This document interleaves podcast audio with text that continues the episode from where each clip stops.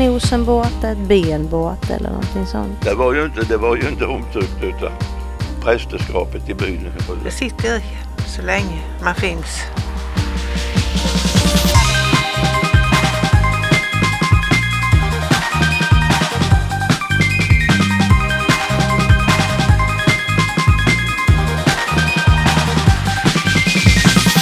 Hjältarna, en poddradio om världsförbättrare. Det här är sjukt fett! Idag är jag så himla glad att vara på den här färden. Anna svischar ner för backen och jag, Karin, får kasta mig på cykeln och trampa som sjutton för att hinna med.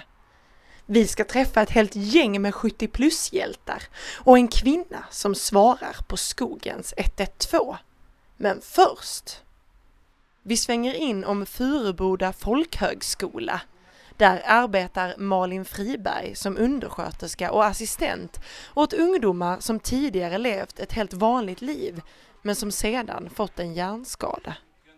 Malin berättar om vad hon kan göra för att hjälpa till. Det kan ju vara de som inte kan äta själva. Det kan vara att hjälpa till att kommunicera. Eh, med dusch, med påklädning, eh, vägleda så man inte hamnar i någon konflikt. Eh, var den högra handen helt enkelt. Och det lär man ju sig att känna av efter ett tag. Det är ju ingenting du gör med detsamma. Utan det tar ett tag innan man kommer in i den eh, rollen och innan man hittar varandra och hela den biten. Malin berättar om när hon tycker att hennes jobb är som allra roligast. När man har jobbat, eh, jobbat och kämpat för någonting eh, väldigt, väldigt länge och man ser äntligen ett resultat som man kanske till slut gett upp och tänkt att nej, det här, det här, det går inte, det här funkar inte, det kommer inte att bli så som vi har tänkt i vårt team. Och så helt plötsligt så bara, så är det så. Vi hade en kille som gick här för ett tag sedan som ehm, inte ville sitta kvar på lektionerna. Utan tyckte att nej, nu var han klar och nu ville han gå härifrån. Och vi kämpade och vi, eh, vi kämpade verkligen och vi lyckades inte. Han, han gick, han drog ifrån lektionerna och kom inte igen och, och vi kämpade med detta. Men efter många om och men så stannade han kvar och nu eh, sista året han gick hos oss, så eh, sista veckan här nu, så eh, säger läraren till honom att ehm, alltså nu är du ju färdig med alla dina uppgifter så du får lov att gå nu om du vill det. Du behöver inte stanna kvar. Och då har han vänt sig om och säger, men jag stannar. Och då känner man lite, yes, den satt. Men det finns också stunder som är svåra. Det är kanske när någon deltagare har förhoppningen kvar att man ska kunna gå. Och eh, med vår erfarenhet eh, och den diagnos och hela denna biten så vet vi att så kommer det inte till att bli. Och det kan jag tycka för hoppet vill man ju ändå aldrig ta ifrån någon. Det vill man ju att de ska ha kvar. Men det är jobbigt att se att man liksom fortfarande år efter år tror detta. Och att jag då med min erfarenhet vet att eh, så kommer det inte att bli. Det kan göra lite ont i hjärtat faktiskt. Mm. Vi cyklar vidare längs kusten äter varsin avokadomacka i Åhus, tar ett dopp och delar en kexchoklad i skogen utanför Bromölla. Sen är det inte långt kvar. För alldeles invid Iversjön, på gränsen mellan åkrarna och skogen, finns de vilda djurens lasarett. Jag släppte en ormvråk i, eh, när var det? I, ja, det var nog i eh, förra sommaren när vi fick in den och eh, vi trodde inte den skulle klara sig över natten. Den var jättedålig. Men den var lite piggare dagen efter men den var väldigt, väldigt mager. De hade hittat den gående ute på en, på en åker helt enkelt. Den bara satt där. Tog ett par steg och sen satt den. Och det är inte normalt beteende för en årvak. Men efter 14 dagar med lite vitaminer och mineraler och allting som vi har och mycket mat så kunde vi släppa den. Och det gjorde vi här ute och den bilden har jag här inne, det glömmer jag aldrig. Så när jag ser en ormvråk nu så känner jag nästan att jag är med honom där flyger. Det är en härlig känsla. Det är bästa lön man kan få. Varför var det speciellt just med den Jag området? vet inte. Jag bara kände det inom mig liksom att när han bara steg och började flaxa och kom upp. Sen flög han två varv. Kollade av läget liksom så här. Och sen stack han iväg. För han visste att dit ska jag. Den känslan, det var enormt. Det kan jag se när jag vill. mm. Gunvor Winberg arbetar på katastrofhjälp för fåglar och vilt. En ideell förening som tar hand om vilda, skadade djur. Igelkottar, ekorrar, harar och fåglar är hennes patienter. Precis som på ett vanligt sjukhus finns en akutmottagning där djuren kommer in allra först. Där trängs plasthandskar och burar med knäckebröd och fågelmat. Så här tittar vi. Här kan vi ta hand om sårskador. Tvätta rent sår. Man behöver vätska upp dem får de oftast lite honungsvatten. För oftast är det det viktigaste. Lite energi och lite vätska. Så det är jättebra. Lite honung och vatten. Lite ljummet om det är kallt och sådär. Och eh, sen när vi ser, sen får de vara här om... mm, För här tittar vi till dem hela, hela tiden. Så vi ser att det inte är någonting. Och ser vi att det börjar att de inte riktigt klarar det så får vi ju kanske av, fundera över en avlivning. Djurens skador är ofta orsakade av människor. Många av rovfåglar och ugglor de eh, krockar med bilar. Det ligger eh, ska, eh, trafikskadat djur på vägen. Och eh, det är lätt byte. Kanske en uthungrad fågel som eh, försöker att ta detta och blir påkörd av en bil. Sen är det ju i maj, där någon gång när eh, e-, igelkottarna har kommit ut av bona. De ska ut och para sig och springer lite kors och tvärs. Man städar i sin trädgård och man ska trimma lite här och var. Det händer vi, vi får in som ett ja, en, en trimskadad igelkott helt enkelt. Och den kan vara nosen borta, ett ben borta eller någonting sånt. Det är väl kanske det som är mest, att det är sådana saker. Vadå att nosen har fastnat typ i en gräsklippare eller något? Ja, att de har klippt av den helt enkelt. Hur känns det att få in? Det måste vara tufft. Det är tufft. Det är och fluglarver, det är något av det vidrigaste som finns. Men många av djuren som kommer till akutmottagningen är inte alls skadade. 70 till 75 procent av djuren vi får in är oftast kidnappade. Kidnappade? Ja, tyvärr är det så. Alla vill väl. Men när man hittar ett skadat djur så får man ha lite koll på det. Man kan inte ta det direkt. Har det ramlat i en liten fågelunge ramlat ut ur boet kan man se sig omkring. Hittar man ett bo och man ser att där finns, mamma och pappa finns där så kan man lägga tillbaka ungen där. Och oftast fungerar det väldigt bra. När djuren blivit aningens bättre får de lämna akutmottagningen och istället återhämta sig i stora inhägnader där miljön påminner om livet utanför. Sen släpps de ut igen, ofta på samma plats som där de hittades. För oftast är det vuxna djur så behöver de komma tillbaka till sitt revir.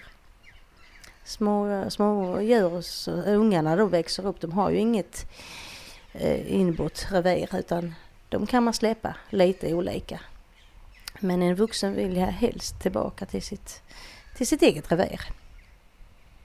Kanske har en käresta där som väntar, vet man inte. Men då förstår man att de vill tillbaka. Ja precis, så är det ju. Vi lämnar akutmottagningen och går ut på gårdsplanen. I skuggan under de stora ekarna står en bur med två ekorrungar som blivit stora nog att klara sig själva. Men där är en utanför buren också. Ja, buren är öppen. Vi satte ut buren förra veckan för att de ska ut i naturen. Men sen lägger vi mat här hela tiden så att de vet, om de inte hittar mat ute i naturen, så vet de att där finns det mat. Och sen till slut efter ett tag så då hittar de mat, då vet de hur de ska göra. Så då, sen kommer de inte tillbaka mer. Så de är nu på sin första upptäcktsfärd. Det är de ju. Och de kommer tillbaka hela tiden och sen så sitter de här vid. Det kan ju faktiskt hända ibland när eh, riktigt små eh, ekorrungar de eh, blir föräldralösa. Ingen mamma, ingenting som kan hjälpa dem. Då springer de fram till människor och klättrar upp på benen. Det har faktiskt hänt. Så en del människor blir väldigt rädda. Men eh, det är som sagt bara att höra av sig till oss. Ofta så man ser ju om det finns en mamma i närheten. Man får ha lite koll helt enkelt. innan man griper in. Så om man rätt vad det ändå har en liten ekorre på vaden så är det att den är på jakt efter en ny mor. Det kan det vara ja. Vi har faktiskt sett att det har inträffat flera gånger. För att djuren ska klara sig i friheten är det viktigt att de inte blivit förmänskligade. Därför har djuren som vårdas inga namn. Men Gunvor minns ändå en särskild uggla. För ett par år sedan så fick vi in en eh, kattuggla som var, ja vi trodde att hon var ungefär två, tre dagar gammal. Eh, boet, boet hade ramlat ner, hela det här trädet. Mamman låg död bredvid. Och det var två unga som låg döda bredvid och den här lille satt mitt i alltihop. Så den fick vi in och den hade vi i tre månader och den blev lite speciell. Så innerst inne i mitt huvud så kallade jag den för Uggy, fast man inte får det. Jag sa aldrig det till honom men ändå. Men den satt fast på något vis. Och eh, han har faktiskt fått eh, gett namn till en tyguggla som jag har med mig när jag och mina kollegor vi är ute i skolor och förskolor och pratar om djur. Att man ska vara rädd om djuren, man får inte vara stygg mot djuren och sådana här saker. Och eh, den har jag med mig. Ugglan Uggi, han är med ute på alla skolor och förskolor. Det är väldigt omtyckt. Hur gick det för Uggi? Uggi, eh, han släppte vi här i alla och ja, jag tror han är här någonstans i närheten. Jag brukar höra honom på kvällen ibland eller om det är han eller hans kompisar, jag vet inte. Men man hör ju att här är mer ugglor nu än vad det har varit förr. Så att vi ser ju att det börjar öka mer och mer och det känns skönt. Grusvägen i riktning mot Karlshamn går rakt genom Listerlandet. Och den går upp och ner och upp och ner. Vår cykelvagn verkar vara fylld med bly. Jag drar och Anna puttar på där bak. Du vet så här när man känner hur det rinner små rännilar av svett i hårbottnen under hjälmen. Åh, Vet du? ja, ja, ja, I'm in the same situation. ja. Ah, Ja, just det, det där doppet är som bortblåst. ja, verkligen. Men vi kan ju se när vi kommer ner till kusten om vi kanske kan slänga oss i igen. Ja, Det är lite som gladiatorerna. ja det, det är svårare eftersom det är grus också om man liksom... Oh, oh, shit! Gud! Gud! Mitt ben hamnar liksom under vagnen på något vis. Oj! Jävlar! Nej, men det var att jag kände cykeln liksom började välta och då skulle jag ta tag i den och då började jag ramla. Då kom mitt ben under vagnen. Tur att du inte körde av mig. Gud, jag har blivit helt grusig på hela ryggen. Ah. Jag slog inte mig i alla fall. Jo, när det blöder på knät. Oj! Men det gör inte ont. Det är lugnt. Det kanske inte ska putta med. Nej men det var det blev för mycket för mig när jag höll den här inspelaren och så skulle jag putta och dra min egen cykel samtidigt. Det blev för mycket för mig. Ja, det är inte lätt det här med radio in action. Nej. Ja, jag får resa cykeln upp. Anna klarar sig med ett par plåster på knät. Och sista biten mot Karlshamn är det nerförsbacke. Så vi hinner pusta ut innan det är dags för sång, dans och massor av minnen hos hjälten Annie Gylling och hennes gäng av 70 plus-hjältar. Att Ellen hon kan väl berätta lite för hon kommer ner från Listerland och där har ni cyklat igår hit via Listerland.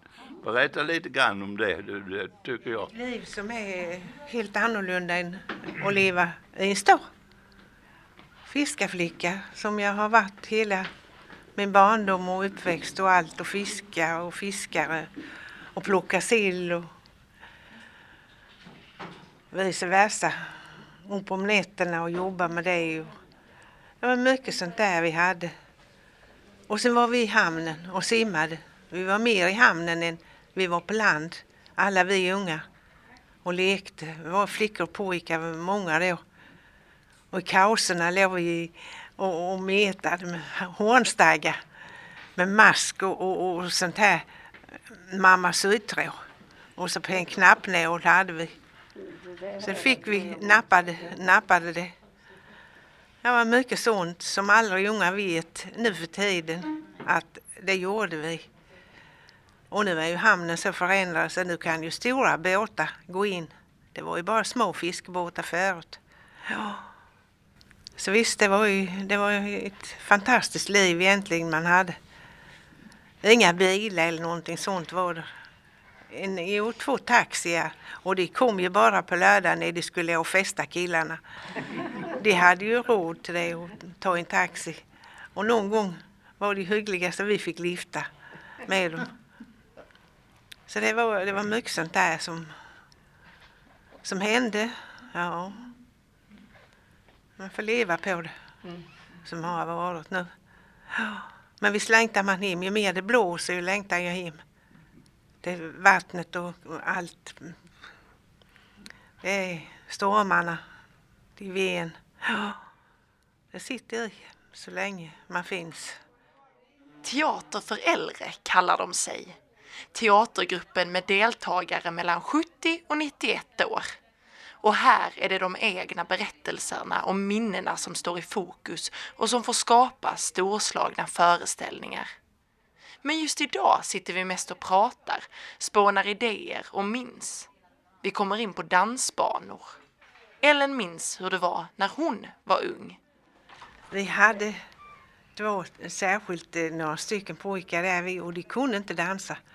Men Rut var möjlig och så lärde hon mig och sen lärde vi pojkarna. På kvällarna så var vi på landsvägen då med tofflor på. Och så sjöng vi i örat på dem och sen, sen tryckte vi och dansade där. Och lärde dem att dansa. Och jag var 18 år när jag var på en dansbana i, i Sölvesborg första gången. Och det var Kjell bland annat. Och han sa till mig, kom nu Elin, nu ska vi dansa. Aldrig i livet, sa jag, jag vågar inte det. Vadå för, sa han, nu ska vi dansa vals. Och sen bjöd han ju upp mig och jag sa, jag är så rädd, sa jag, pappa ska få reda på detta. För jag vet inte bara, jag vet inte vad jag ska ta mig till. Ah, sa han, det, det behöver du inte vara det. det. Det gör ingenting, sa han, jag tror inte han bryr sig om det. Det var ju så man skulle vara hemma, man var inte ute så mycket. Och det fanns ju aldrig någonting där jag är född ju. Utan det var vi, vi var musiken hela tiden. Och det hade vi gott av. Vi dansade ju tre dagar i veckan. Onsdag, lördag, söndag. Det var det vanliga. Så vi flög ut på banorna. Jättekul. Ja. Jo då. Där vid vägskäl så innan det fanns någonting. Och då fanns det ingen, ingen som kunde spela heller eller någonting innan de här första eh, Magdeburgarspelen kom till och, och, och någon kunde få tag i en fiol. Och då vet jag min svärfar, han berättade att det var en tant, det var inte ute i Mörrum, att hon satt där på, på en sten där vet du, så dansade ungdomarna så sjöng hon ni eller ni, ni eller nå, ni eller ni, ni eller nå, ni eller ni, ni eller nå. Och så dansade de runt efter det. Så. Och sen hittade de här gamla dragspel och lite sånt där som man fyllde på. Och sen har ni väl sett Raskens film hur man gick hem till, till de som eh, ville låna ut sina eh, lägenheter eller stugor. Och dansade. Men det, det var, ja, det, ja, det var ju inte, det var ju inte omtyckt utav prästerskapet i byn. Utan det, det var ju synd ju. Där hörde vi Jan berätta om sina minnen från dansbanorna.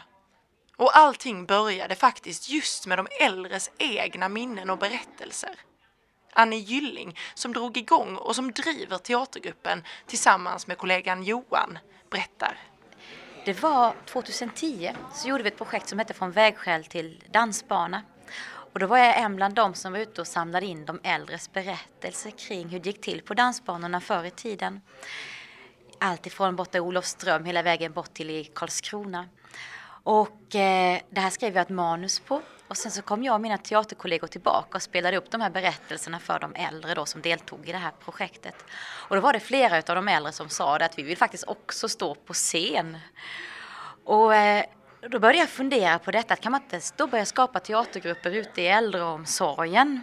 Där de äldre då får vara med och, och skapa teater, skriva manus själva och få stå på scen. Och det har vi märkt väldigt mycket att det betyder oerhört mycket att få berätta sin egen historia. Och att få komma hit och när vi har haft träffarna här med teatergruppen, att få ta med sig och funderat hemma kring att, och jag har kanske en gammal historia kring Eriksberg där jag har vuxit upp eller om min gamla morbror som träffade på skogsrået uppe i Kyrkhult till exempel. Det är något visst att få berätta vad man själv har varit med om i livet. Och det är, det är nog ett behov som många människor har tror jag. Just idag är det sommaravslutning för teatergruppen. Vi bjuds på smörgåstårta och skönsång från Svea och Jan. La la la la la la la la la la la la la la la la la la la lo tra la lo la la la la la la la la lo da da da da da da da da da La-la-la-la-la Det är bra. Heja Svea! Absolut. Jo, jag tycker om att sjunga. Jag älskar att sjunga. Alltid.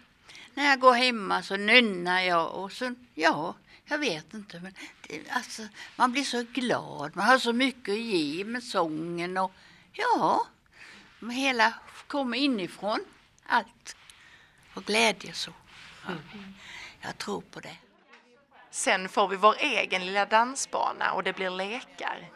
Den som kan få ner en stapel med burkar vinner en kexchoklad.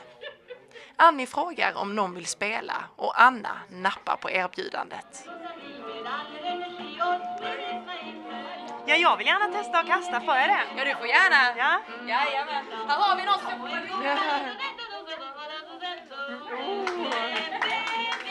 Hon har tre bollar på sig. Var ska jag stå då?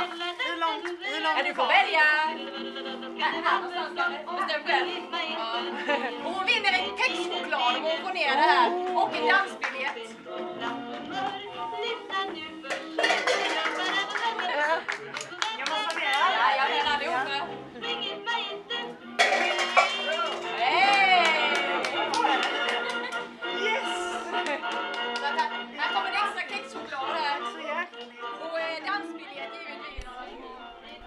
Vi stannar länge och pratar, dricker kaffe och hänger på dansbanan.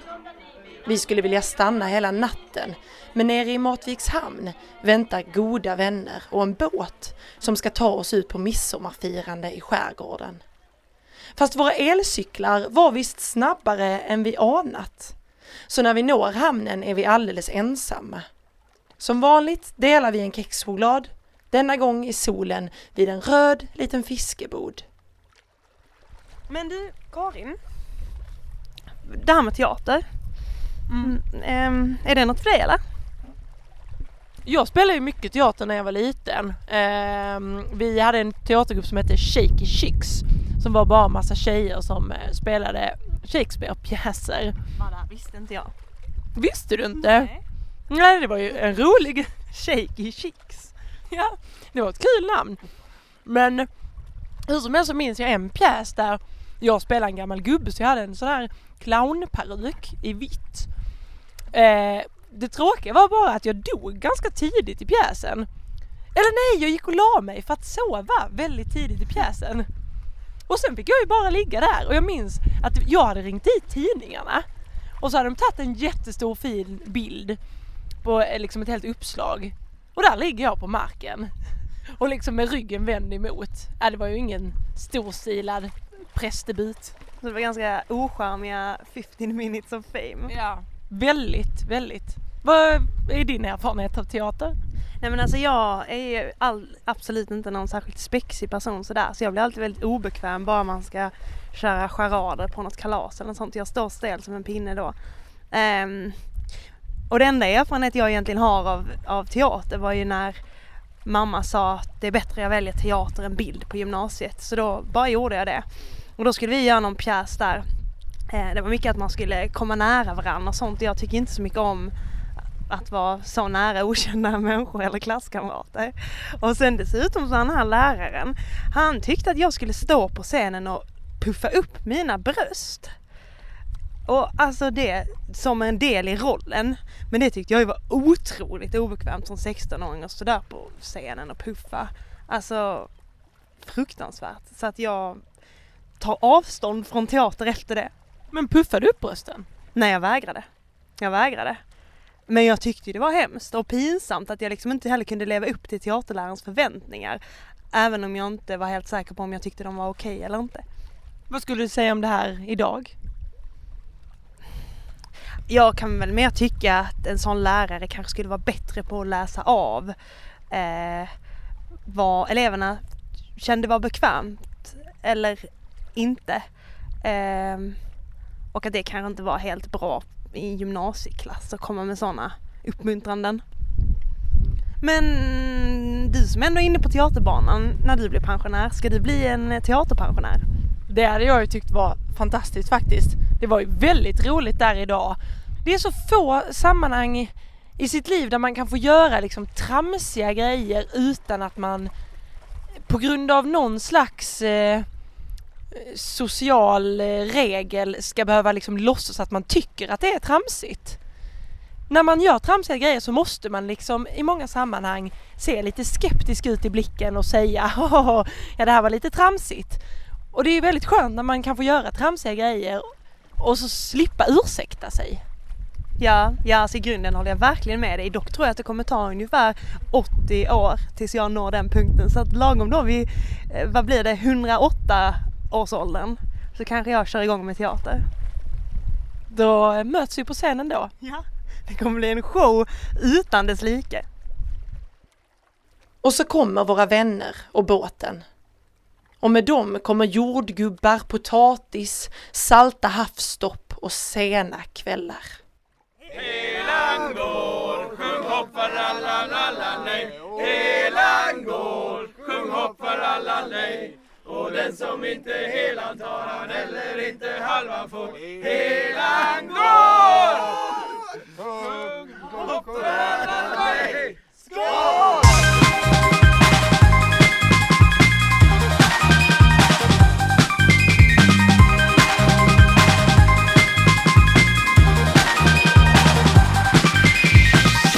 Hjältarna, en poddradio om världsfrågor. Lyssna varje tisdag och fredag på hjältarna.se eller i din poddapp.